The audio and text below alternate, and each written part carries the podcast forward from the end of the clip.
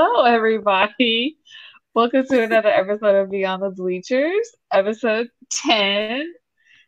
Jocelyn, it has been a journey to get on this live stream today. Yes. Just like last, I don't know what's going on, but this is episode 10, baby. episode 10. We are 10 weeks into this, and we are right about halfway into the WNBA season. And the highlights keep coming. The hot topics are never ending. And we have a lot more stars to highlight and shout out on our episodes. And so we're ready. We're ready to keep the conversation going. Let's keep it going. Let's do it. Let's hop in. So I know that you and I kind of had like a similar, if not the same, highlight of the week. Um, Vegas had an interesting game against Dallas back on Wednesday, July 5th. Mm-hmm. And it was a close one. They actually got through by the skin of their teeth and they looked real rough out there without Kelsey Plum. they did. And so, while there were some lows, there were also some highs, including some uh, space buns on Alysha Clark's head that had to go. Girl, stat. Because I was like, but see, didn't they? I tell you last week? Like, black women and hair is very important in the WNBA. We see like A'ja Wilson and Chelsea Gray have got their box braids going because they're like, we're tired of the silk press. We don't have time to be worried about our edges. We just gonna throw some braids in and keep the games coming. So Alysha Clark had those uh, the double buns or the space buns. Yeah, those two space and, buns. Yep and, and, she's known for you know being real cute and simple. Like she always has these cute little like crop top outfits. And i always love the way that she dresses because it's super simple but cute you know? Yeah. and she decided to do a little something different. She usually has like the one top knot with the headband. One simple top bun. Real simple. And so she decided to change it up a little bit and go with the, the double buns but I don't know if uh, that was really working for the team because work. they were down by as much as 14 in the first half. Mm-hmm. And it, there was a time where I really was like, okay, brace yourself because Vegas is about to lose. And I'd rather us lose now than, you know, come playoff time. Right. But I was just like, okay, this is like the worst we've looked. I, I, I know Kelsey Plum, you know, has a lot of impact on the team, but I did not think that she had so much impact that they were just going to completely fall apart offensively and defensively. And I don't want to blame Alysha Clark's space buns, but uh, hair is very important. And it, the space buns were just not working as cute as they were. It just wasn't working. They were so cute. But listen, if it's not broken, don't fix it. Listen, all I'm saying is fun is where it's at. Once she took that thing off, she was hitting threes from left and right. I mean, she hit a three with the space buns, cute, cute. But like after that first half, she really threw it like threw it down. And I think she really helped keep the aces in the game. So she every time she hit those threes, she made three out of five, which is excellent. And I mean, which is superb would have been all five. But you know, you know, it was the mishap in the beginning. It was the freaking space buns. It threw off everything. I've always been a firm believer, and just like you said last week, like listen, you look good, you feel good, you play good. And I think that she was looking good, don't get me wrong. But at the same time, it was like, girl, what you doing? Like, I know there's superstition going on within the league. Like, I know somebody probably has specific shoes they like to wear, or they have a specific routine that they have going on before like tip off. I think it's hair. I think it's definitely hair even if I'm going to fast forward to the game that's going that happened uh, on uh, Friday evening, uh, it looks like Alysha Clark changed the hairdo again, and the freaking Aces lost. So. yeah. So in the, low the, pony. What the heck was that? How much? I know, I know, I know. We we need the top knot, the the bun at the top of the head. Uh, at the Wednesday game, it was a home game. And at halftime, you know, Becky Hammon had to, you know, pull them in the locker room and lay it on thick. And when she came out the locker room, she got rid of the double buns and had the classic signature top knot, and they ended up winning by seven points. Friday, she had the low ponytail, and they were winning majority of the, the game up until like the last few minutes, and then just start, the score started getting close, and then the score was tied, and Girl. Dallas ends up winning with 0.4 seconds on the clock. Natasha Howard gets fouled, makes both of her free throws, putting Dallas up by two. And Jackie Young got the inbounds from Chelsea Gray with 0.4 seconds, and she took the extra dribble that, that blew my mind. Oh, I love me some Jackie. Actually, I'm gonna talk about her later on in the episode. That's how much I love me some Jackie Young zero to hero. Okay, like number zero is nothing of what she brings to the freaking aces, but she should not have brought that dribble that last play because it literally took time off the clock, and that's why it's so like important for you to know, be aware, and know that you have point four, literally point four seconds you only have time to catch that ball and shoot it. And I understood why because she was actually contested the whole time. And she oh, was probably was hovering all her. in her space. Like I mean, was like on her like white on rice on a paper plate in a snowstorm. You hear me? Shout out to but anyway, like honestly, I couldn't believe that she did that because I hate to say it, it cost them the game. Because to make matters worse, Sam, she hit the mother freaking shot. She, she hit the shot. the shot that would have tied the game, but the buzzer already went off. She dribbled. She knew. She was like, "It's done. It's done." Because they even went back to replay. Like you know, they went back because again, it would have been another like replay and like review of the no she freaking dribbled. We all knew she didn't release the ball in time. If she had to just, I think it was like, was it just one dribble or was it two? I felt like it was two. Even if it was just one dribble, like you know, I feel like it was one dribble and a maneuver around yeah. probably, but underneath her, and she get, really, yeah, she wasn't in a position where she could catch and shoot and she had to dribble because of the defense. And I mean, Sabally knew what she was doing, and she, like he said, she put that pressure on her like white on rice, and literally by Dallas won by the skin of their teeth. By the skin of their teeth.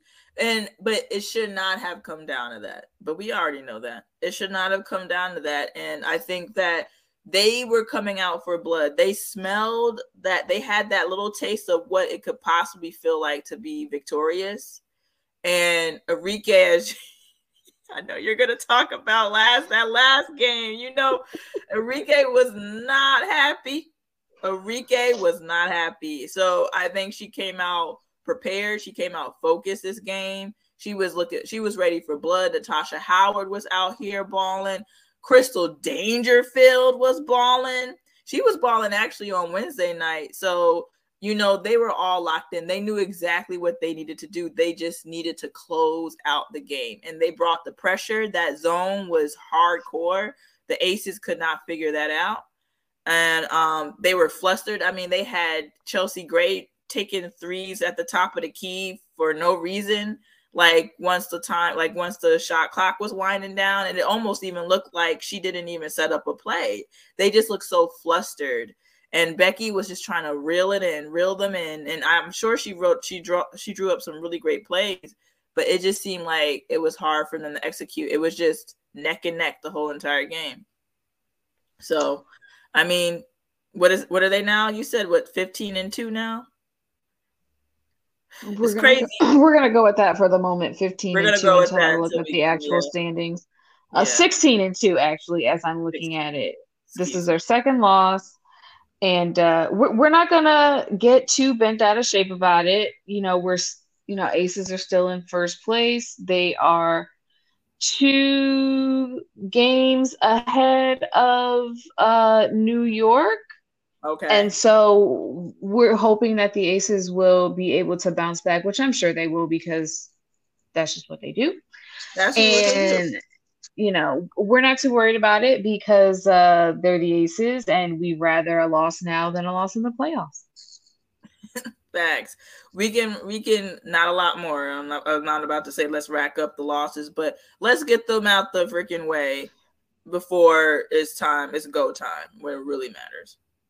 Yeah, and I mean the the Aces are tired. They are very used to winning, but sometimes winning is exhausting and you can't blow every team out by 20, 30 points. Some of these games are going to be close and Becky yeah. Hammon is going to have to figure out how to use her bench and rest her starters when she can.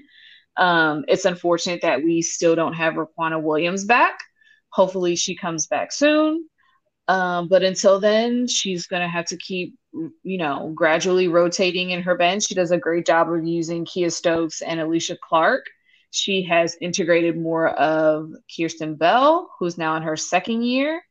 And so I hope that she will continue to, you know, use them more, use them often, give her starters a break um, because games like this just show that the aces are vulnerable. They are human. They do have kryptonite.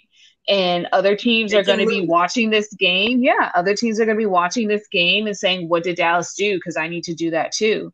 Um, yep. To Dallas's defense, they have really stepped up their game with um, the, I guess, addition again of Teaira McCowan. She was out, you know, in Europe for a little bit. She was here for the first two games and then she left and then she came back a few games ago. And so she is, you know, getting reacclimated into the wings, but she's not rusty because she just came back from Europe just came back from playing. And so she seamlessly integrated back into the wings. And Dallas has figured out how to maximize her talent.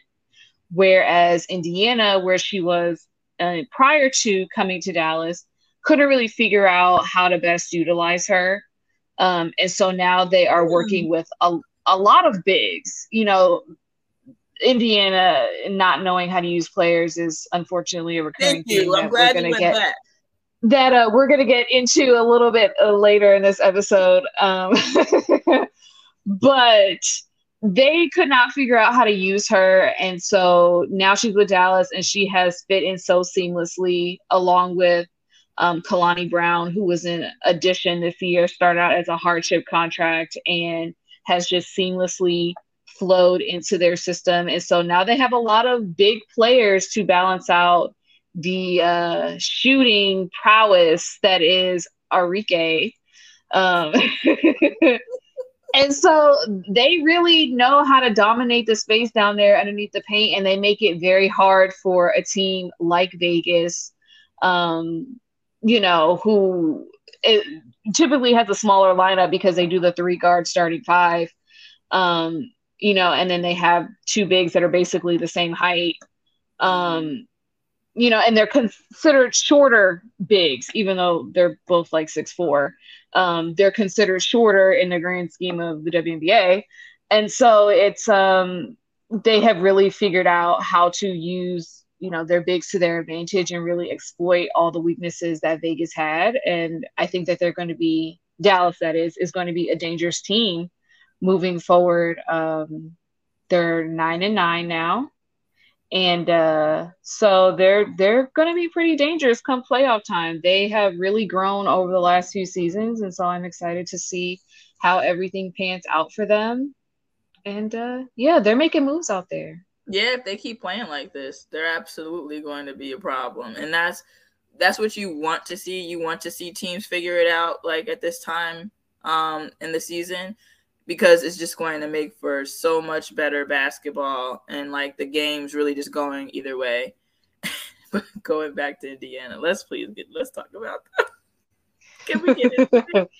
okay, so so we when we were talking about you know the different things that are going on in the league and what we wanted to talk about um, in this episode one solid thing kind of came to mind and it's a, an ongoing discussion that uh, we have had over the last several weeks now that the season is really into high gear. We've gotten a chance to see you know the different personalities and team chemistries play out and that is the element of the ego. And we have seen it rear its ugly head in many different forms. And so we're going to start off by talking about the, this Indiana fever that yes. uh, has really been struggling uh, with their uh, potential rookie of the year. And um, to give a little bit of perspective, they are sitting currently, as of taping this episode, at five and 13. They have lost six in a row, uh, but they are battling some serious egos on their team. And it, it's very quiet. You might not even notice it. But the one thing that Jocelyn and I have noticed is that within the Indiana Fever, you have players that are willing to adjust their game and adjust their stance for the betterment of the team. And then you yeah. have certain players that are only interested in their own game and could care less about the Indiana Fever. And when we're talking about a franchise player like Aliyah Boston, when you're losing six games in a row and your star franchise potential rookie of the year at this point she's probably a shoe in for rookie of the year but i'll continue to say potential. Yeah. rookie of the year is only getting what eight to ten touches a game? if that, if that is- that is that is a serious serious problem. And then you have people uh, shall we mention their names, Jocelyn? Let's throw them out. Put it on. Uh, we have players like uh, Smith, yeah. like Kelsey Mitchell, like Erica Wheeler, that are really only concerned with their own personal game and not really concerned about growing the fever. I we have a problem with that um, because this is your franchise player, and when she's leading the league in field goal percentage at roughly 70%, I need Aliyah Boston to have all the touches. I need her to touch the ball every possession. Like a no brainer. It's a freaking no brainer. right. Like, and, and so I mean, we've had this conversation. You know, we thought that, well, is it the coach that's mm-hmm. causing, you know, that's not really drawing up the plays that'll get Aliyah the ball? Or are there players just straight up ignoring what the coach says and doing whatever the heck they want to do? And so, of course, you never want to blame the players because you don't know what goes on in the locker room. But we do know that the coach is supposed to be the one to hold things down. But recently, as of a couple of days ago in a post game interview, Christie Sides, the head coach of the Indiana Fever, exclaimed, and I say exclaimed because if there were captions coming out of her mouth, it would be in all capital letters. All that Aliyah Boston needs the ball. And their number one priority is making sure that Aliyah Boston has touches Mm-hmm. So that only leaves us to believe that the players are just doing whatever they want to do. And at this point, it's not acceptable because Indiana's not winning. It's costing you games. They've got all the pieces. They've got all of the elements of a great team. Mm-hmm. Minus maybe they need like a stronger veteran no diss to Erica Wheeler because I do enjoy watching Erica Wheeler, but I think they need a point guard that has a little bit more leadership savvy. Mm-hmm. Um, and is more of a facilitator on the floor. More of a floor um, for sure. Yeah. And so, but other than that, I think Erica Wheeler is a great point guard. And I think that they have all of the pieces of a great team. But there's there's no chemistry. They're fighting. It's almost like they're not not a Boston, not Boston. But it just seems like they're fighting against, like you said, the ego. And it's not going to be one player winning the game. That's just not how you guys are going to play. But you do need your your number one draft pick to get more than eight to 10 touches.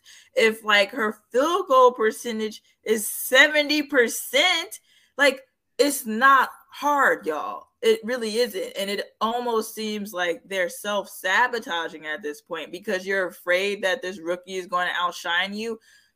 Freaking Aliyah Boston is six five.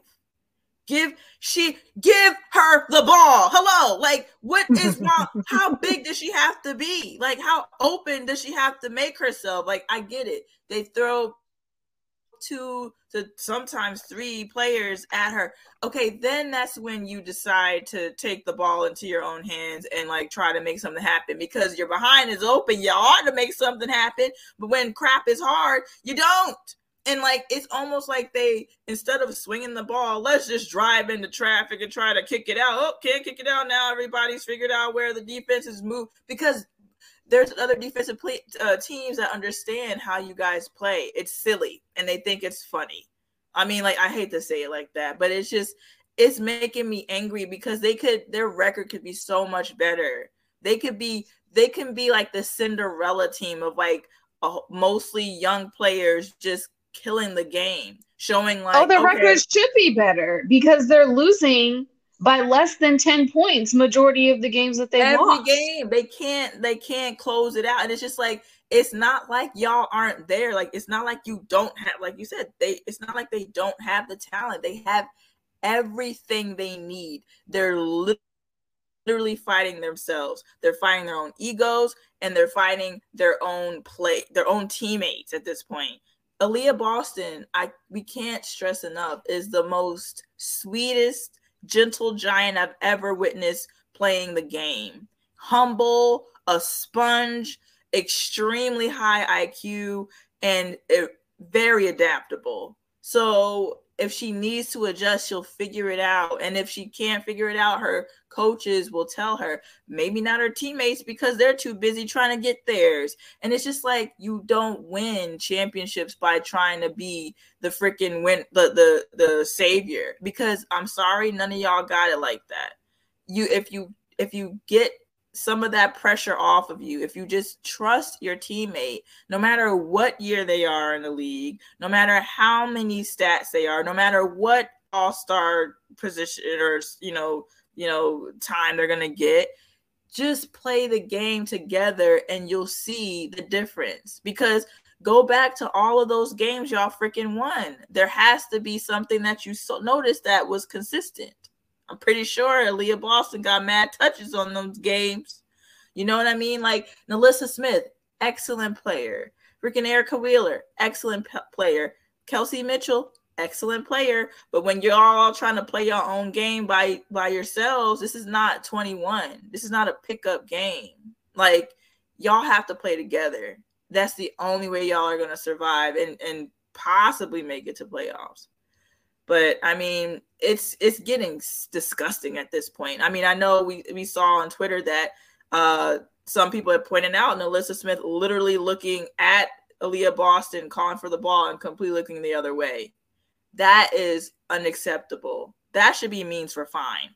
Like within the team. Coach, if you see that coach, get her out the game stat because there's no need for that. You want to win games, then put the players in that's going to play like they want to win games. Period. That's all I got to say because that pissed me off all over again. and that's not the first time. I mean, that was the first time I that it had been called out to that degree on Twitter. But that's not the first time that I've seen Aliyah Boston get frustrated because she's calling for the ball and no one is paying attention to her. Yeah. Um, and this is this is your franchise player. This is the person that hopefully 10, 15 years down the line, this team will be built around her. Um, and she will. We'd like to think that we would love to think that you know she would have like a nice long career because she's that kind of player that you can build a solid team and you can win championship after championship after championship with a player like an Aliyah Boston. And so it is really disheartening to see that people are letting their own egos get in the way so that they can shine and they can be the hero because it's not a hero game. You know, everybody has a role to play and it's frustrating that you have veterans that don't understand that. You know, you have veterans on the team that don't understand that they are here to be leaders, not to be floor bullies. You know, yeah. um, work with your it's, teammates, it's, man. It's beyond frustrating at this point, and some of y'all know, you know, those that really get me to talking about WNBA know that two seasons ago, I began my charge to free Allisha Gray from Dallas. We talked about this we talked a few episodes this, ago. But so I really don't want to have to uh, lead that charge once again to say free Aliyah out of Indiana. It's a little, it's a little premature. You know, she only been there ten weeks. We've been on the air 10 weeks. She's been there 10 weeks. So I, I don't want to, you know, start nothing too soon, but I'm I'm ready to lead the charge to free another player. Girl, so, I'll be right there beside you, girl. so, but I don't I don't want that for her. Like I want like Indiana has struggled uh, with a capital struggled mm. to find an identity after the retirement of Tamika Catchings in 2016 because she was also a franchise player. Um, and funny enough, she came into her rookie season with an injury. She didn't even play as a rookie. So her sophomore season was actually her rookie season. But she was that much of a talent that they were able to build a team around her that made it to the finals three times. Um, wow. and so, and she ended up winning a ring, you know, in 2012. She's five time defensive player of the year. She's like done so much. I mean, in high school, she was the only person to get a quadruple double. Like, who does that? Tamika Catchings. She's just one of those players, you know, and she has developed a great relationship with Aliyah Boston because even the legend Hall of Famer Tamika Catchings knows that Aliyah Boston is a franchise player. She can. So I need these other players to just put their egos to the side and work as a team because it is so disheartening year after year to see Indiana just struggle and struggle and struggle because I mean it happens. Like you lose your best player on a team and things just fall apart. You know it's a part of life. It's a part of the game. But part of regrowth is making adjustments, is understanding your players, is understanding your teammates, understanding your coaches, and making the necessary adjustments. I mean, the Aces did not become the Aces overnight. Seattle did not become Seattle overnight. And now Seattle is back, you know, where they were, what, eight years ago where they were trying to rebuild and then they won two rings and then now they're back where they're back at square one basically again where they have to rebuild again. You know you don't become a superstar team overnight. It takes work it takes dedication it takes adjustments but it takes everybody it takes right players coming together. It takes the right players and even in those right players you can be a right player but you have to know your role on the team. Not everybody can be a superstar. No it's playing your role. Alysha Clark, the best, I think the best player in the league as far as knowing her role and how to play her part. Especially when she has the top bun. Cut it out, Alysha. We love the top bun. It works. Stop it. What is this low ponytail? Okay, I had to just bring down the I had to bring in some light because but honestly, seriously, please, y'all, don't have don't have Aliyah Boston trying to jump ship and find another team where like she can at least get the ball You know what I mean? Like play with her teammates and have fun because you know she's she's going to bring that wonderful beautiful personality don't make her this hard player that's like okay well whatever team i go to next I'm gotta make sure that like when i get the ball i gotta make it happen either time like you know i'll call for the like you don't want to make her this angry player because she knows that people just don't want her to shine and like that's so weird and i'm sorry i'm gonna bring it black back to black like I always go back to black. Call me Amy Winehouse, okay? Because listen, I don't see how most of your teammates are black, other black players, players of color, and y'all aren't trying to big up on each other, like trying to lift each other up to make the other one like look like when the, the minute you make somebody else look good, you're gonna automatically make yourself look good. That is literally pretty much the definition of a daggone point guard. Like, you know, like the point guards are supposed to exploit all of your strengths. You know what I mean? So, Erica, if you're such a vet, seven years in the Dagon league, exploit your team's strengths because your team is stacked. And we gonna we're gonna keep talking about it because I don't think they understand it. I pray that they can listen to the daggone episode and know that we I'm rooting for y'all. Honestly, like we're rooting for you. We want to see y'all succeed.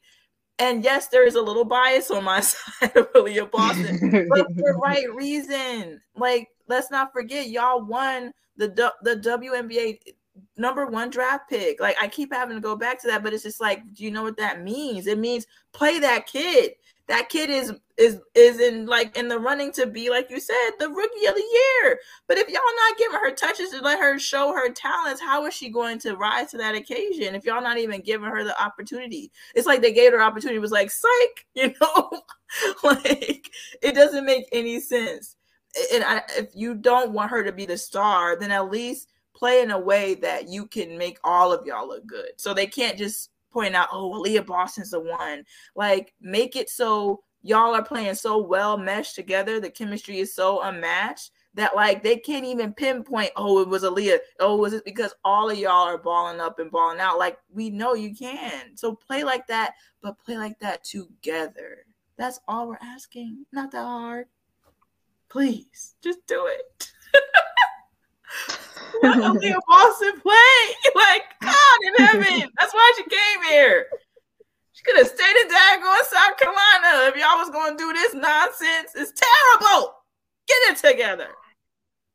Yes. Sorry. well, another team that is struggling with a little bit of an ego is the Dallas Wings. You don't and say. You don't say. I do say because they have a lovely player there by the name of Arike Ogunbowale. Okay. And uh you know, we've had some uh, we've had some great accolades to give Arike and we've had some uh constructive criticism for Arike. Um I'm really struggling with where she fits in Dallas. Hmm. Dallas has obviously gone big.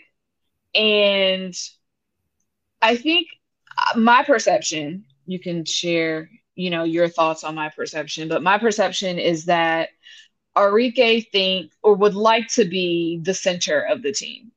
Mm. And she plays as if she's the center of the team.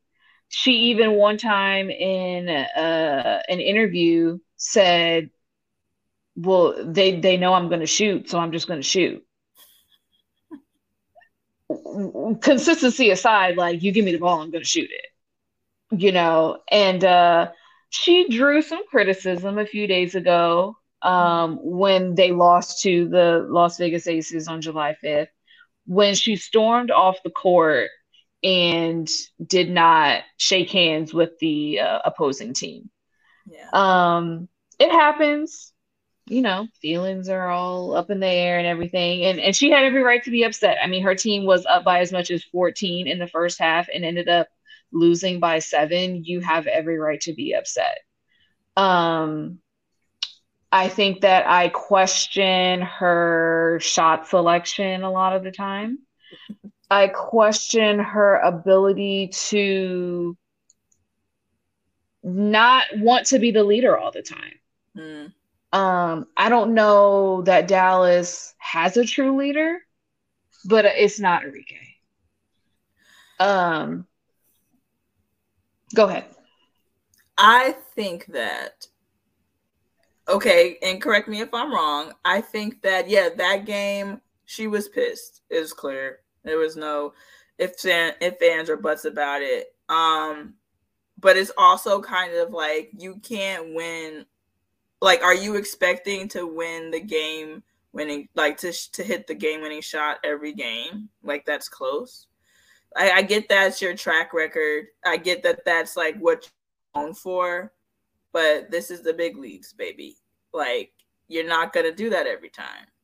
And yes, your coach and your teammates might trust you to do that, and that's an exceptional, you know, kind of trust. It's very, it's huge. It's literally trusting you to end the game with like a win because they know if it's in your hands and it's you to take that last shot to to close the game out on top, they want it in your hands. That's awesome. I mean, it came down to that this this game, um, you know, uh, Friday evening, and it didn't go to her, and I thought that was interesting. Now I don't know if if Coach had it like you know drawn up that way, but it seemed like I was like, you know, I was talking to Sam. Sam and I were talking, going back and forth. Like, it's, it's either going to Arike or she's going to be used as a decoy and they're going to give it to somebody else. I mean, you have great picks. You have Satou Sabally, you have uh, Natasha Howard, and Dangerfield has been playing really great these last couple of games uh, against the Aces. So um, I was like, it really could have been anybody. It seemed like it was Sabally. It kind of still didn't feel like it was what was written out, like what was drawn up, but it was probably just like you had mentioned, Sam, that it was probably just whoever open. It did seem kind of rushed, but I mean, let's be real, the time was running out anyway.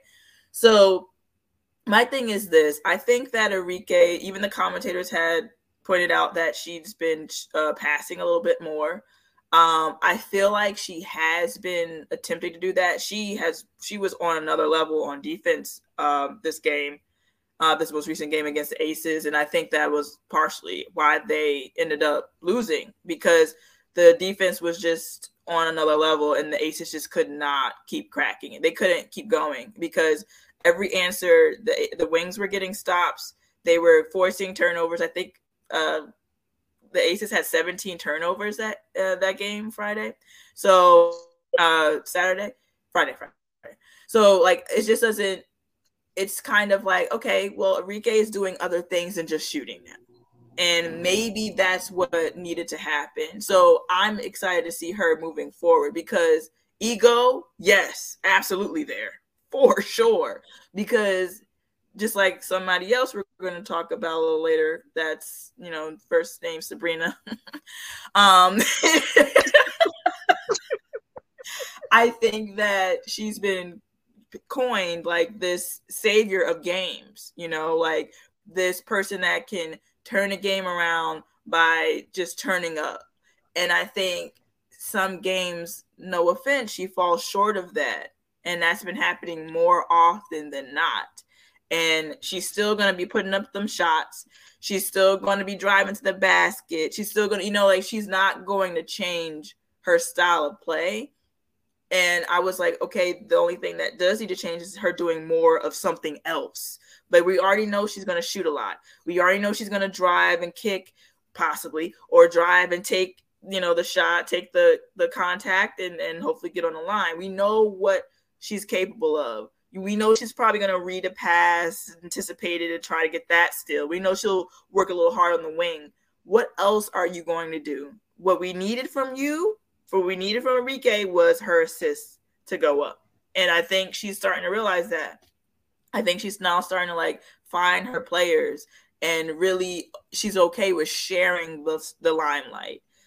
And I think when she really like commits to that, I think that's when the wings, like you said, they're going to be a huge problem because now you have McCowan, who's a big down low. We need big and like a strong big as a, along with Satou, who's like agile, athletic, and she's a big. She's so good and she's so young too. So like I love that. And I think Dangerfield, if she continues to play on this level, like the, her passes were going crazy, and, and she was finding great looks, and her shot, her little stop and pop pop mid range was going in. I think when they're all playing in tandem together, I think that's like the team is going to do great. So I think Arike, I think there's light, there's hope for her. I think she's moving in the right direction as long as she doesn't revert and go back to her trying to be the hero all the time. Oh, I definitely think that there's a lot of hope for Arike. I think unfortunately her game has become somewhat predictable.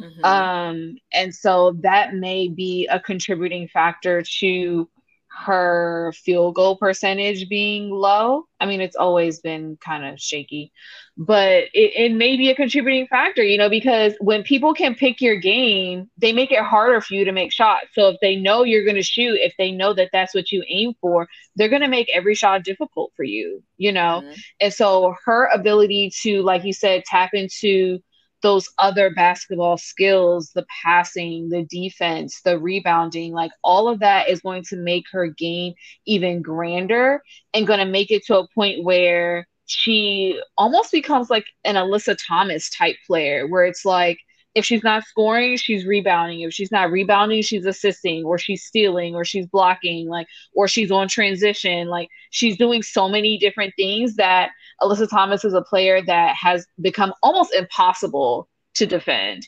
because she just does, she can literally do everything on the floor. And sometimes she does it all in the same game. Like, she has triple doubles. She's doing getting numbers on all the different stats, you know? And so I would love to see Arike become one of those players that taps into the other aspects of the game outside of shooting, even though she is a shooting guard. There can't be so much focus on that that we lose sight that she has the ability to be a very well-rounded player. Um, but she's never going to be the center of the team playing the way that she is. Yeah. Um, and she's young, you know, she's only been in the league four years now. So she's still in that period of like transition and learning about herself and learning the style. And the Dallas roster, including the coaching staff, has changed so many times within her just her four years. I believe they said this is like her third head coach in four yeah. seasons. Mm-hmm. So she has had to endure a lot of changes both in the coaching staff and the roster um, that has not helped her game.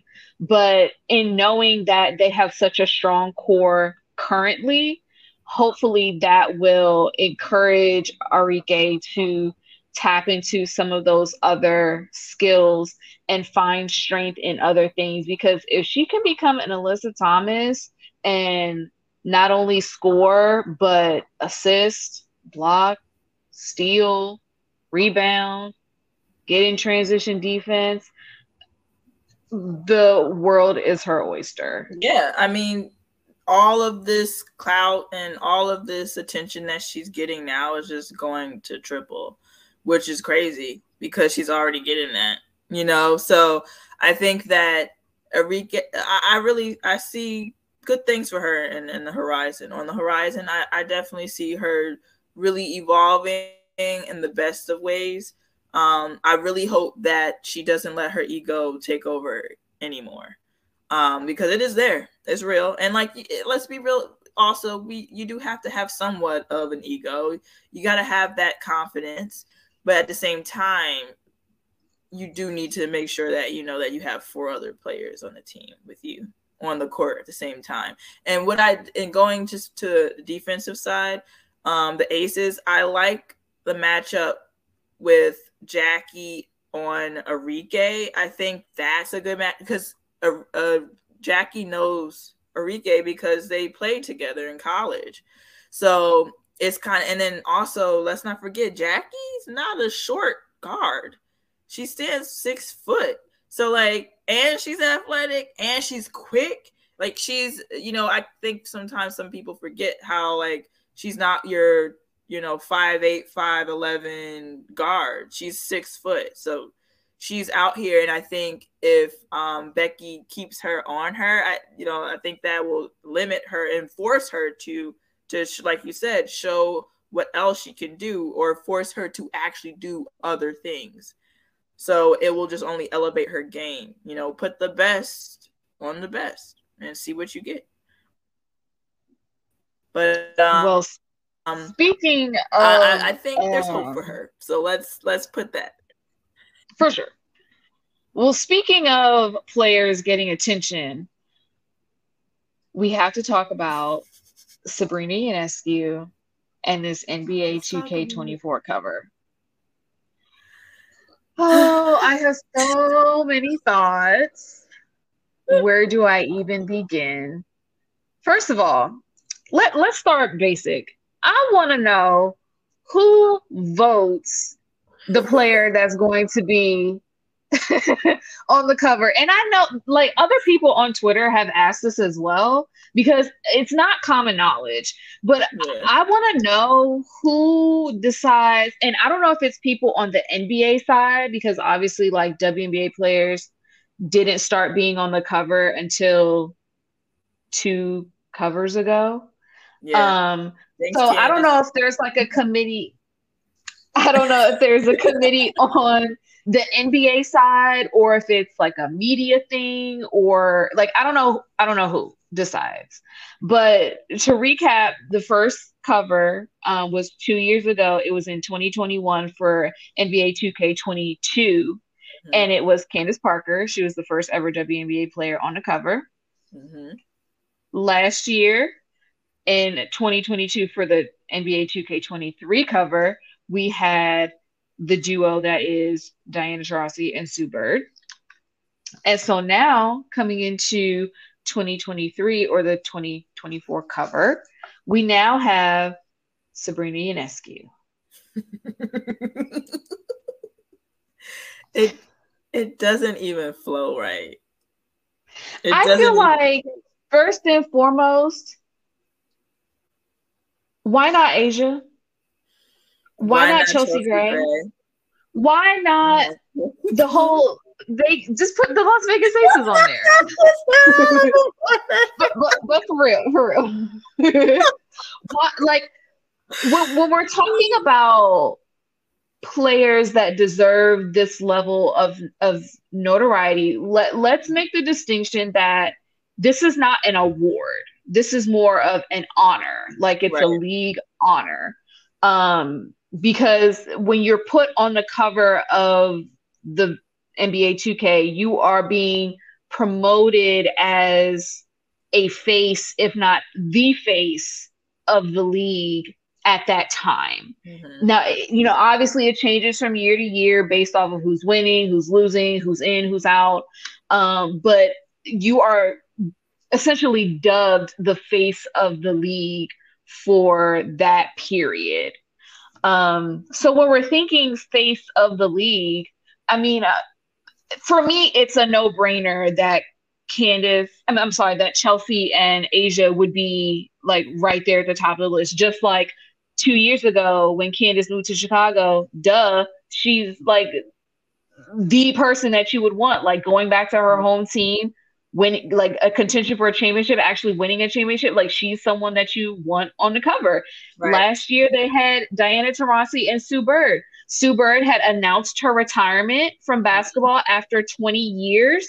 DT, we weren't sure, but right. they played in UConn together and they are best friends outside of the game. So it was fitting to have two people that have played in this league literally 20 years. Like they were 40 yeah. plus years old and still playing at the top level. Kicking behind. Still kicking, kicking behind. You know, so it was fitting for them at that time, you know, wanting to honor Sue and her retirement, potentially honoring Diana because we weren't sure at the time if she was going to retire too, but mm-hmm. not as a pity. Like, we're honoring you, but we still know that y'all are like creme de la creme around here, you know, right. so it wasn't like a pity thing.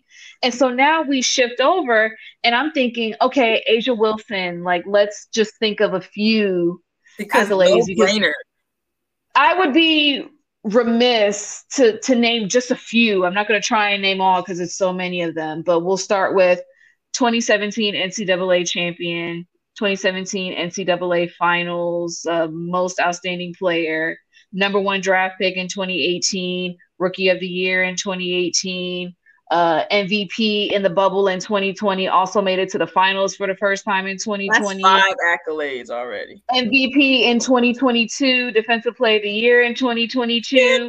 made it to the finals and got a ring in 2022. I mean, that that's just all I can think of off the top of my head. The accolades just go on and on and on and on, plus all of the things right. that she's done to grow the world of players and endorsements and all of the amazing things that she did for the players mm-hmm. in the bubble with her endorsement. She was definitely not selfish with it, but she used it as a platform to grow the exposure of the game.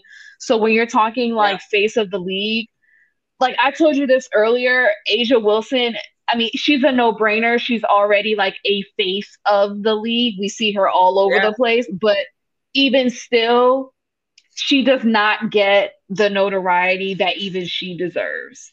Mm-hmm. And you know, on the flip side, when we're talking somebody like Chelsea Gray, Chelsea Gray was somebody that has won a, a ring in 2016 with the Los Angeles Sparks. She yeah. comes over to Vegas and makes an immediate impact, gets Ooh. snubbed for the All Stars, and then in the finals last year had quite possibly the most epic finals performance in the history of the WNBA. Like mm-hmm. classic. That's when and people ends up being point guard. And ends up being uh finals MVP. Now I do have a problem with the point guard thing because I mean, let's be real, it was a Candace nickname that has now become an everybody nickname, and I don't like it, but I'll take it. She's the point guard. She ended up being finals MVP. She showed out and she also was Commissioner's Cup MVP last season as well. Yeah. So when you're talking accolades, I mean, not as hefty as A'ja Wilson, but standing in her truth That's and fair. in her own right. Her her ceiling is just constantly being elevated, elevated. It's non-existent at this point. She just best, dare I say, potentially the best passer uh, in the game right now and could go down as the best passer of all time. Like point guards look to Chelsea Gray and say, I want to be a passer like Chelsea Gray. Her no look passes are just deadly. like I still am in awe every time I see a no look pass by Chelsea Gray. But aside from all that, so those were our two like strong picks for the cover. And then we have Sabrina. Now this is not going to be. I'm not gonna. I'm gonna try not to be shady, even though Jocelyn says that I am shady sometimes. I'm gonna. I'm gonna try. I'm gonna try and keep it cute. Or try and keep it cute. Ain't no PC over here. but I mean, if we're being honest, 2020 when she was drafted, she was in the bubble and hardly played because she was injured. So there was no rookie of the year for her. It just wasn't happening. You know, 2021, she comes back from injury. 22, she's still working her way back. Now we're in 23, and she's now got this seemingly all star team around her. You know, she's got Jonquel Jones, former MVP. She's got Breanna Stewart, two time two time champion and former MVP. She's got Courtney Vandersloot, also one of the best point guards in the game right now, and a WNBA champion. Betnijah Laney, who has found a true home mm-hmm. in in New York after bouncing around and getting waived a few times and dealing with injuries. She has found a team that has worked for her, and she is great in New York. They also have some great people on the bench, too many to name, but just to name a few. Steph Dolson, who's also a champion, Epiphany Prince, who's played with New York before, but also played with Seattle during their, you know, championship tenure. So she's familiar with playing with champions. Um, so they and Sandy Brondello, who is a head coach that has won a championship with Phoenix with the likes of Brittney Griner and Diana Taurasi mm-hmm. and Penny Taylor. You know, so we've got an all-star cast around here. Is Sabrina Ionescu in knowing all of that, is Sabrina Ionescu worthy of being on the cover? No. I'm sorry. She would have been like close to the last person I would have thought. And and again, no shade to her. She's a good player. You know, I can't stress that enough. But it's kind of like have you noticed how there's so many other great players that makes more sense and um, it just seems like the media, like you said, who is choosing who gets on the cover? Is it her people? Like, is it her agent? Like, I don't know who it is. That's like maybe I won't say that because that would have been really mean. But I'll say, do they have friends at the top in high places where you know they're like, oh, have you thought about Sabrina on the cover? Have you thought? It just doesn't make sense because, like I said before, going back to the, if we're going to do the race thing, you got to be everything, everywhere, all at once to get on that cover. And like Candace was everything, everywhere, all at once. And it only made sense for her to be the first. And, you know, you have Diana Taurasi again and, and Sue Bird. They've literally been in the Dagon league for almost almost since it was formed. almost since it was formed. So I mean, look like the precedents before you. Like, I mean, if any like Sabrina should feel honored. And if anything, this should make her be a gracious, grace, gracious person because like to see who came before you and for you to then be the next is kind of like, holy crap, how did that happen? Because it makes me sad that like it, it really makes me sad that all of these other amazing players are being snubbed and not giving the notoriety that they so deserve on this high level when like there's this person that's not as consistent as they are.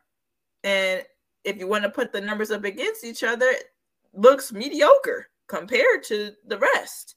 So it's kind of getting down to like what are you what are you trying to say media like what are you what kind of image or what kind of story are you trying to push because we don't see it and it seems like you're trying to make something like happen or make something a reality that's not even there like I don't even think the players like I don't even think Sabrina's aware of what's going on.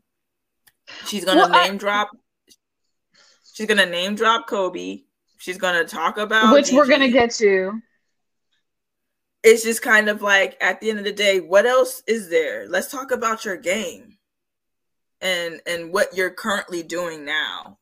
She don't want Does people it, to talk about her game because her game is inconsistent. There, I said it. I mean, again, when you have when she has great games, they're great games. Don't get me wrong. And she's a great player, but it's not consistent.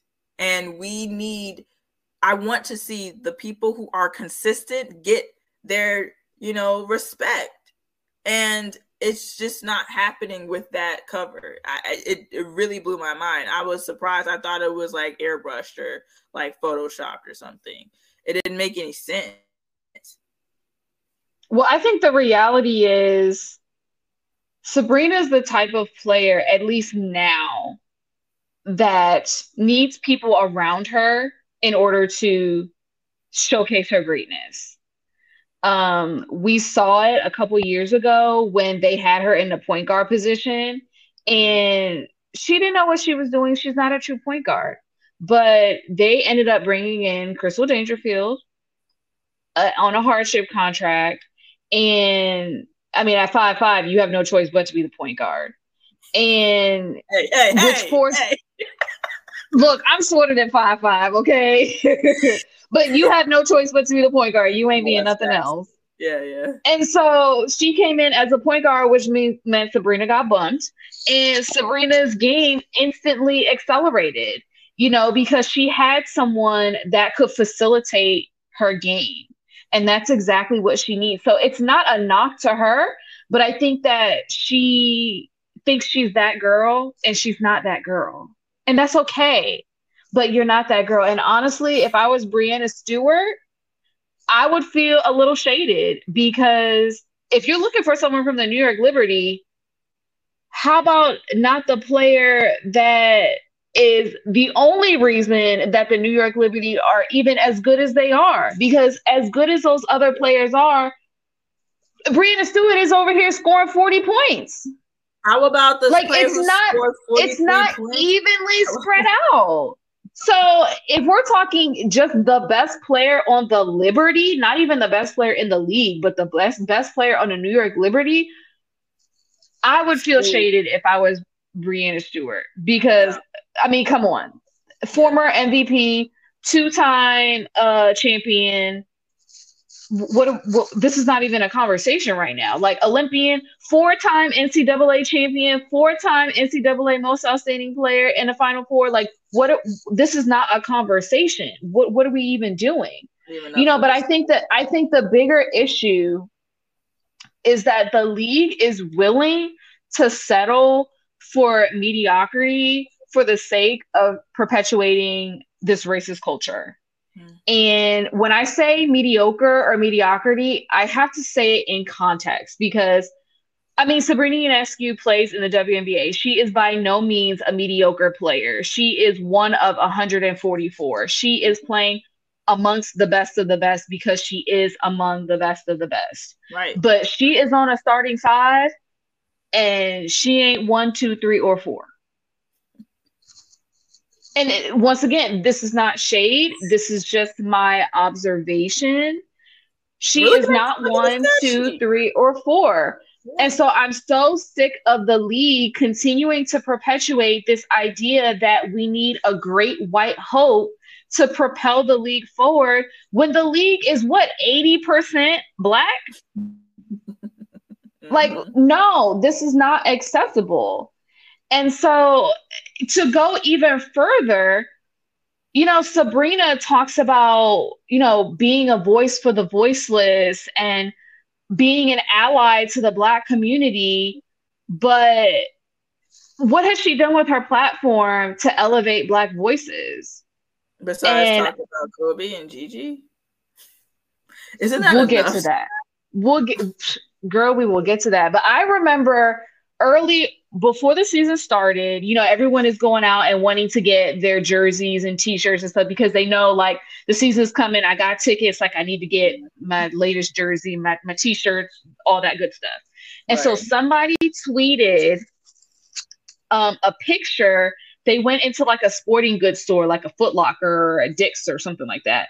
And in the store in Vegas, there was a mannequin in the in, in the basketball section. There was a mannequin with a jersey on, and the jersey was a Sabrina Ionescu jersey.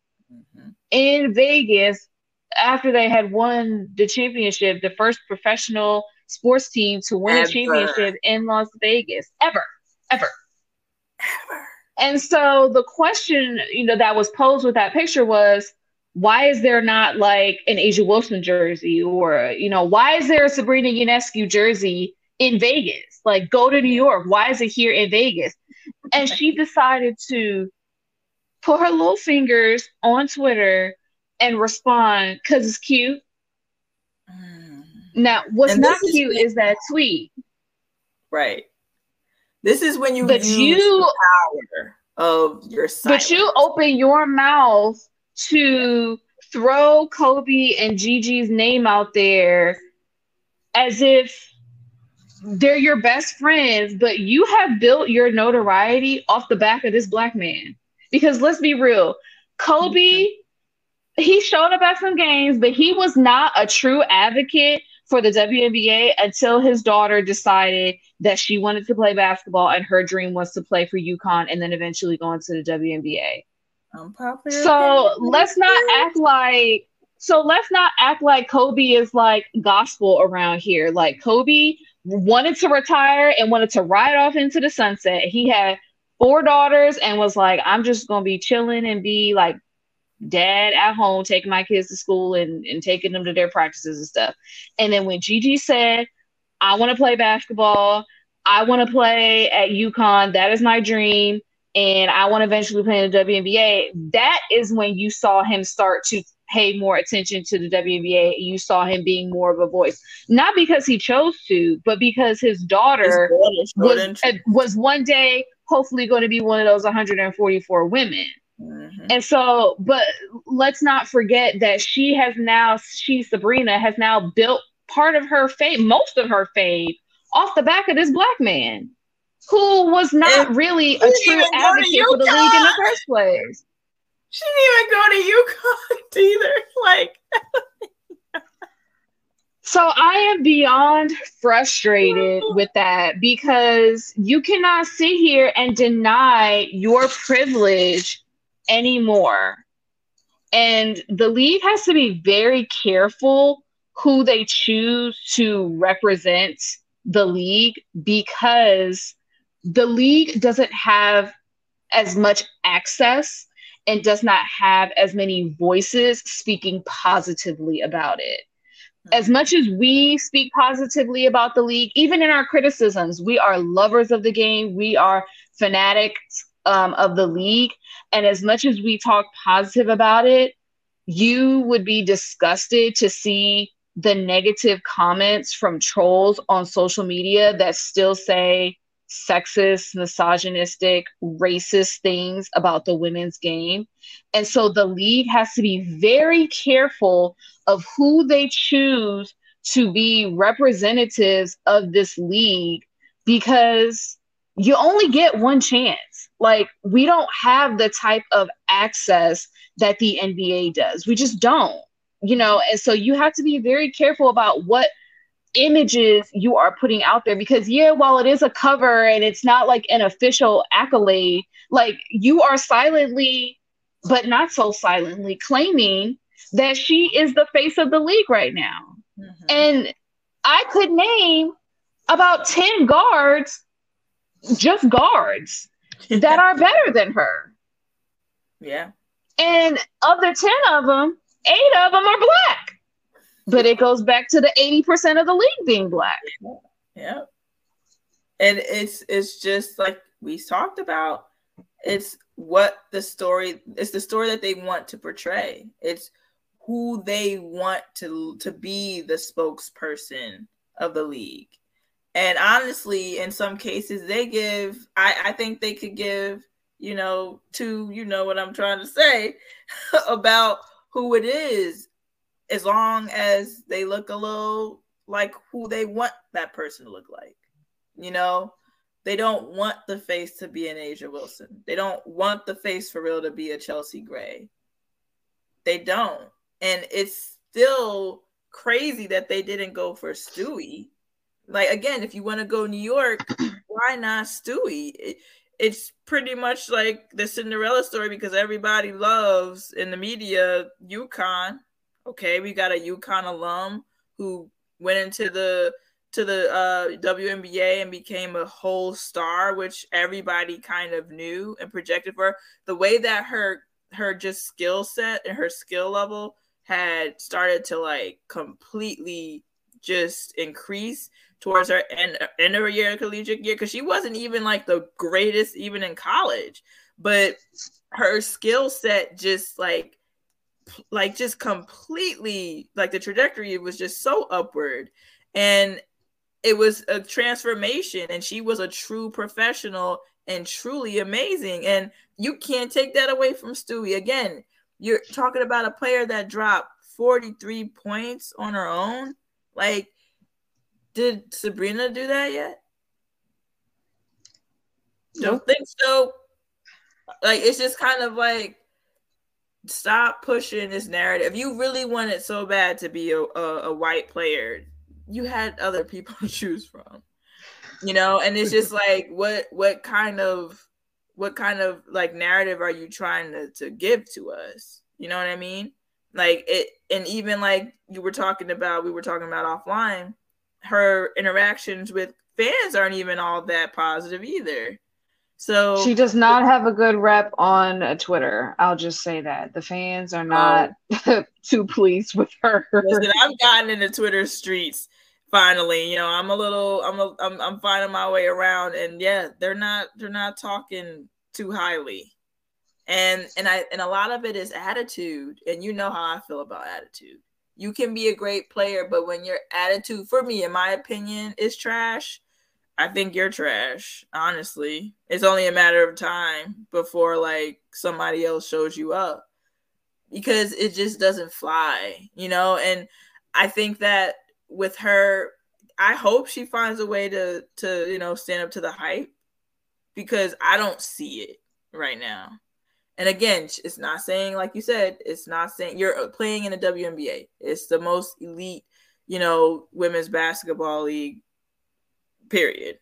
But at the same time, there's so many other great players, and it's wild. Like, don't get me again. Don't get me wrong. If I was, if they were like, "Oh, Jocelyn, you're gonna be on the face," I'm like, "That's crazy," but okay. Like, you're not gonna say no. I don't. I would like to pass it over to my teammate here because she deserves it more than me. Hell no. Sorry, let's be real. Like, absolutely not. Right.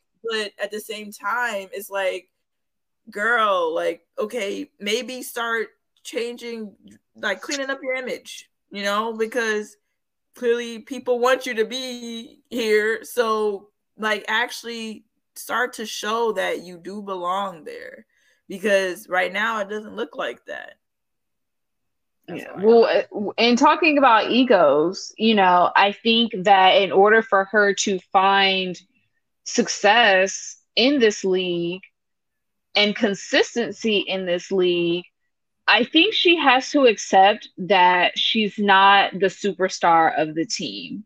Mm-hmm. And that can be a, I could imagine that being a very hard thing to accept coming from, you know, she came from Oregon. Oregon. She was, you know, one of the top players, if not promoted as the top player in the NCAA oh, at the time. The, it was the, you know, and, and was a number one draft pick. Like, all of the things, you know. So people had high hopes for her, you know, and when she wasn't performing the way people had anticipated her performing, that was her chance to kind of fall back a little bit, learn, grow, establish yourself, strengthen your strengths and your weaknesses, and be ready to go, you know. But she didn't do that. She continued to push, push, push, push, push, but instead she's pushing people away. Yeah. You know, because she's so insistent on being the superstar and now she doesn't ha- she doesn't have to be the superstar and so by default she's not. You know, she's got greatness around her already. And so I think that in order for her to find success in this league, she almost has to do like what we suggested Arike do and find what works for you and do that. Yeah. You know, you have been put in the shooting guard position be a shooting guard. Like shoot the ball and shoot it with accuracy and consistency. Mm-hmm. Work on that. Work on your spacing. Work on getting open. Work on being available. So that when Courtney Vandersloot is ready to kick the ball to you, you can take it and shoot it. Like you can drain it. Like do that. And then once you can do that comfortably, once the other players around you see how you're maneuvering and can work with you, then you can start incorporating other things into your game. But she's doing too much because she's playing this like hero role and mm-hmm. it's just not all her role. It's not. It's not. It's all for self. It's all for self. And like, you know, like I like to I, I enjoy watching players, you know, big up another one if they got an assist or, you know, like somebody knocked down the shot. Like I love that. I don't see a lot of that with her. I don't. I don't see a lot mm-hmm. of that with her at all with her teammates.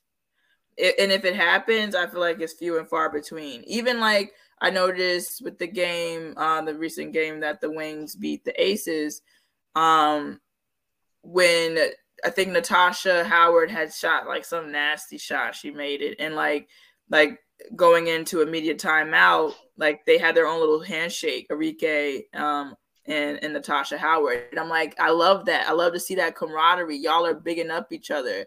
It's that's when you know it's more than just self. It's more than just ego. That's when you know, oh, we're playing like a team, or at least a dynamic duo. you know, there's more than self there. You know what I mean? Like, and that's what's needed. I think that's the element that Sabrina's missing because, like you said, you know, shooting guard. She's a shooting guard. She's an excellent shooting guard when she's put when she's like set up properly and all that, strengthening that ability, strengthening those skills, and then also incorporating more things to her game. That's going to make her this standout, exceptional player. Like, I mean, honestly, let's look at the trajectory of all these other first round draft pick, you know, number one draft picks. It's like, you know, a pretty clear above and beyond sort of like career they're having. I'm not seeing that with her. Oh, are we paused? Okay, yeah, but she's not there. So like, I'm just, I'm waiting. I'm waiting like anxiously to be like, girl, when are you gonna show all of this? You know that we saw. We're we're still looking at highlight reels from college. We're not in college anymore. Let's bring it to the present and like let's see how you evolve because what's I don't even know what year it is now. She is in the WNBA. What you know what year it is? I believe this is year four for it's four. Her. Okay, I mean, now you're you're literally you're you're knocking on vet you're knocking on vet door, right? You know, so yeah, like, your rookie contract is about to be up. What we doing?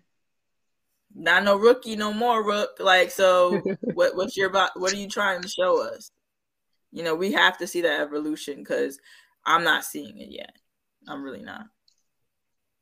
Yeah, well, I mean, she definitely has a lot of potential as we have established and I hope that moving forward, you know, she'll continue to grow and not mm-hmm. be stunted by her ego or by all of the hype that she's getting and instead you know put your head down and and buckle in you know it's it's a journey you know i think that that's the one thing that every veteran player has said that looking back you know you have to enjoy the journey but you also have to grind in the journey you know it's right. it's always going it never stops and the league is always changing things are always happening and you have to be adaptable and the way you were last season may not be the way that you have to play this season it's roster changes it's coaching changes it's GM changes. Like, it's so many different dynamics going on, and you have to be able to adjust your game. And, like you said, she's not in college anymore. So those college stats only hold up if you're continuing to produce at that level, you know, in the WNBA, which is why we can get away with saying A'ja Wilson was a 2017 NCAA champion because she's done what what did we list? At least seven other things that she's done since then, and that's just off the top, you know that's not going to her Wikipedia page or whatever and reading line by line. That's just the things that I could think of, you know. Mm-hmm. Um, so, mm-hmm. you know, same thing with Breanna Stewart. Like we can say she was a four-time champion, you know, in NCAA because she has done great things since then, and mm-hmm. she's she's gonna have to step her game up. Transferred, like that's yeah. the thing. Where is this transferability? It's all these other great players. Again, these number one like draft picks, they have contributed in a big way on this higher next level of this pro league. Haven't really seen that same transition for Sabrina yet. I hope yeah. it happens, you know, like, and maybe she feels the pressure. Maybe all this is a facade to like keep the haters at bay or like to keep her anxiety levels low and like who knows? Like who knows what really is going on in her head? But i really want her to break down that wall and really like start to like show that you have evolved as a player and you're only going to get better. And that's really what we're looking to see. Because you got the daggone cover girl. What you gonna do with it? Right Well, to close out this episode, we, of course, want to highlight some people that are doing it right in the league because for all of the people that need some improvement, there are some people out here that are actively improving, actively growing. And so we want to continue to highlight those people. So my breakout star for the week is Lexie Hull. Ooh, and nice.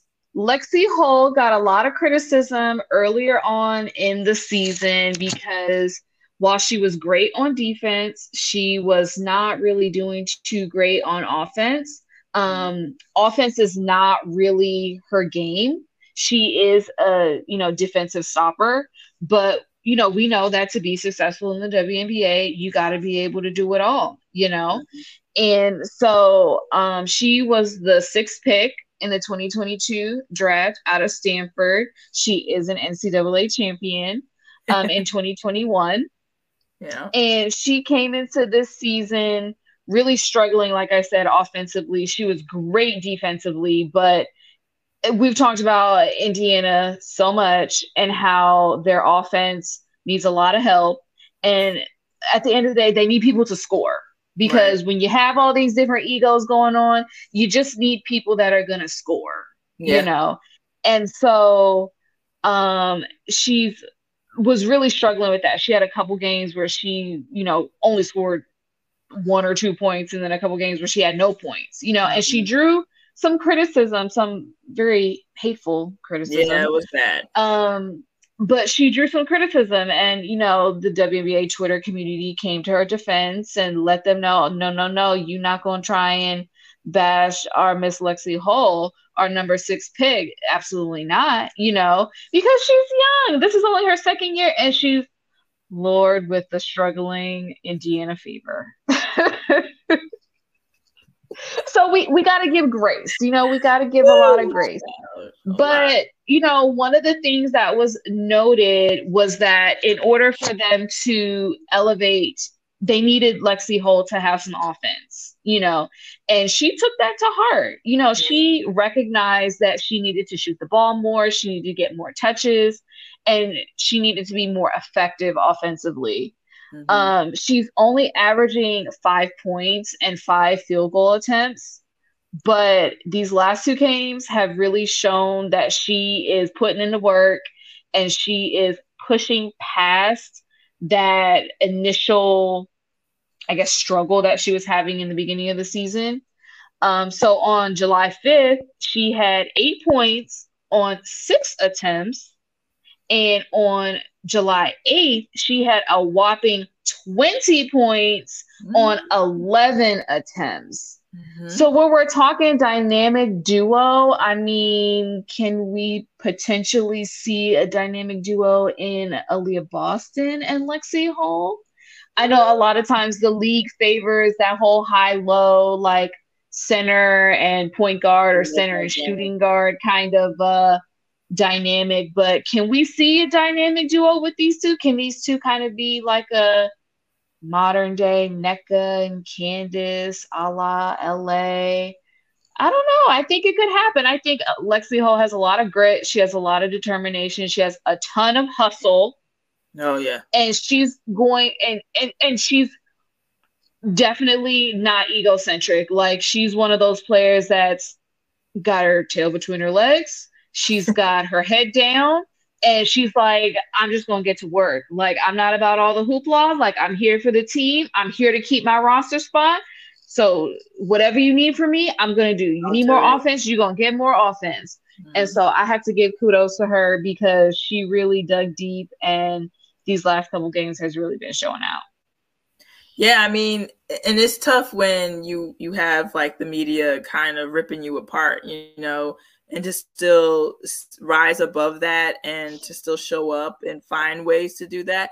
And, and let's be honest too, I know it's hard even with the constructive feedback that we give you know i know it's hard because we're not the only ones talking about this one person so when you're on a big stage and you have like this magnifying glass on you it, it's it is tough and we have to take into consideration that like what that could do for the psyche due to the psyche what that can ultimately do to your game so you know, the way that she's kind of pulled herself together and, and made sure that, like you said, she just put her head down and did what she needed to do, like what was being asked of her and like performing. I love how she rose to the occasion. That's a great pick. You know, give people give grace to some folks. You know, like I think even in our constructive criticism, we get to that point we get to that constructive feedback because we've seen the consistent inconsistency or like the consistent like things that they're doing wrong that's the consistency that they have going on and not the not enough of what they're doing right so with lexie i'm so happy that she's figured it out and oh she continues to because she's a great player and um i think and she's young so there's more room for growth there and i i think that's a, a great pick so I'm just to throw and go into mine. She's not so much of a of a, a breakout because she is a star, and I, I talked about her briefly earlier. But I think Jackie Young. It would be remiss to not just highlight Jackie Young. She's not a breakout star. We know she's a freaking star, but for the most part, she broke out to mostly everybody last season. And um, you know, she was I forget this. She was a 2019 number one draft pick overall, round one, number one. And I was like, oh, snap, that was over Bestie, or not, I want to say Bestie, but teammate Arike. You know, mm. Arike went fifth. So I was like, okay, Jackie. Again, she's so quiet. Like she's like this quiet assassin, super humble. Like if you want to see a master class at like somebody quiet but lethal, that's Jackie Young that and like again I say number zero is no testament to the caliber of this player and how she plays. I mean, zero to hero is literally like she's like, this is like a decoy. It's almost like you forget Jackie's there because she's so quiet, but she's so quick too. And that's why I think because you know she's so fast. One minute she's, you know, you see her, you, you, you got her on the wing, and then she's cutting somewhere. You know, she's always moving and she's active not only on offense but on defense too. She's has she's got quick hands, which is crazy. Just like going over her stats. So for her stats, currently she's averaging 19 points, four rebounds, about three to four assists per game, and only one steal, which is crazy. I think they need to start like uh counting like deflections more than steals because the way that she has her hands on the ball, even like in the game of Friday, she had like so many deflections from like just kind of stopping the rhythm of the other team's offense.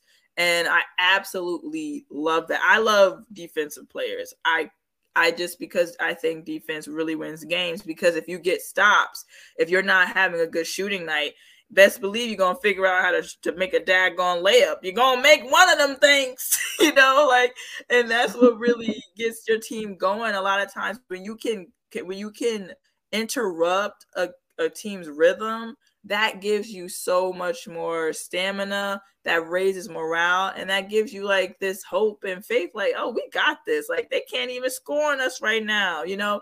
I think she brings a lot of that to the Aces, along with scoring 19 points. Averaging 19 is crazy to me, you know. And yes, she should be an all star, but let's kind of like even run down like one of the reasons why I love Jackie and going back to again, she's tall. Like she's so tall. She's tall for a guard. She's tough. So that means she's also hard to guard because not every guard is going to be six feet. You know, you got DeWanna Bonner and all that. Yeah, like DeWanna Bonner also like an, an anomaly. Like, come on.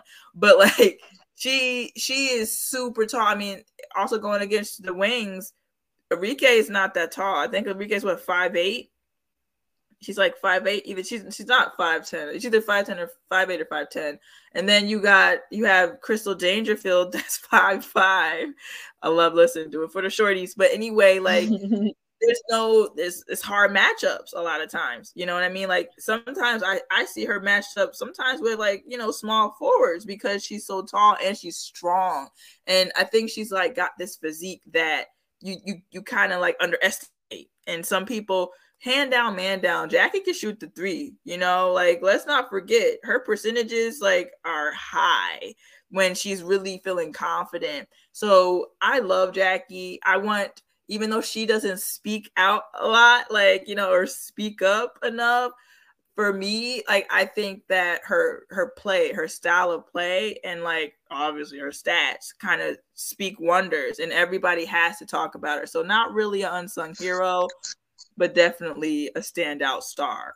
Um, and I just wanted to make sure we give her flowers while she's here because she's so consistent, and that's exactly what the Aces need. When she's not playing on that high level a lot of times that's part of the puzzle piece that needs to be there in order for the aces to to bring home a victory. So jackie love you girl. Excited to see you uh, going to be playing the all-star game do it up because we know you can be careful because we don't need you to get hurt but like you're a star and we all know it yeah, I think Jackie Young is a great pick, particularly because I remember back in 2019 people questioned whether she was worthy of being the number mm-hmm. one pick. Mm-hmm.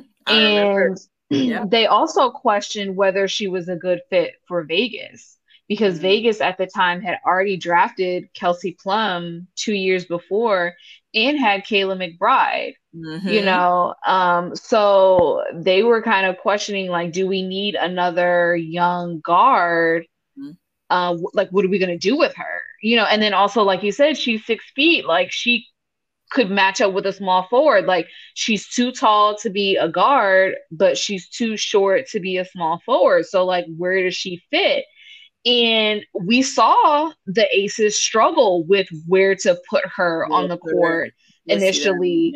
And so I think it was a little bit of like the Aces picked her because they saw the quality in her, but didn't know how to use her just yet.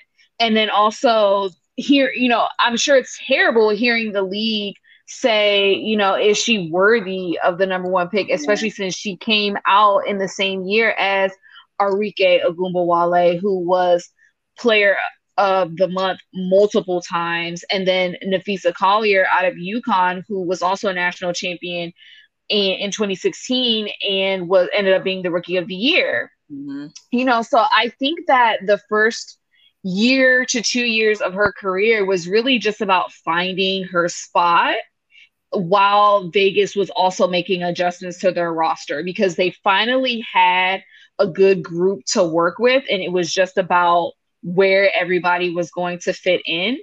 And so I think that the combination of, you know, patience mm-hmm. and also mm-hmm. playing with a little bit of a chip on her shoulder. Like Jackie is quiet, but she definitely plays with the chip yeah, on her shoulder. And so it's been so nice to see how she has now flourished in um, Vegas and the contributions that she is able to have on the court um, and off the court.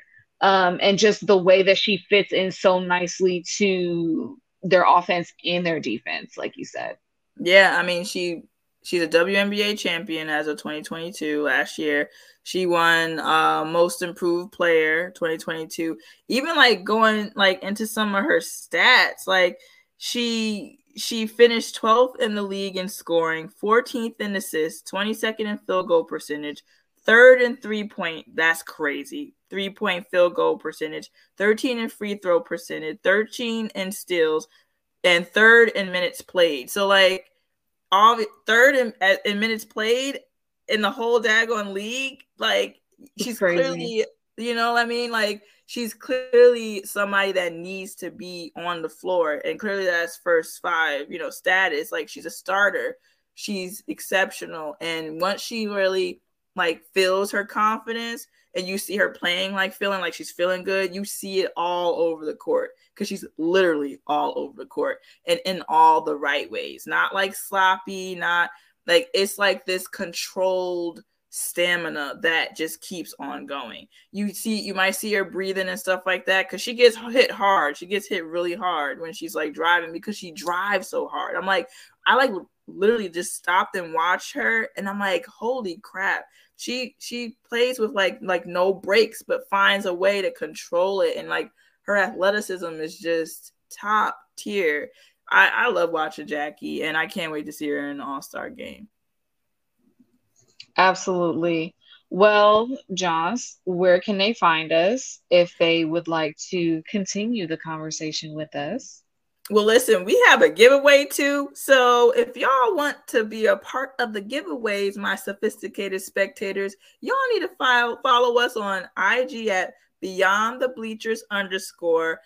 Like all of our posts, tag about three friends. You know, subscribe to us on all your platforms where you get where you find your uh, your uh, podcast, and get in on this giveaway because listen, the the you know the time is getting closer and closer to picking our winner, and I know y'all want to be the winner. Free ninety. Yep. Free ninety nine.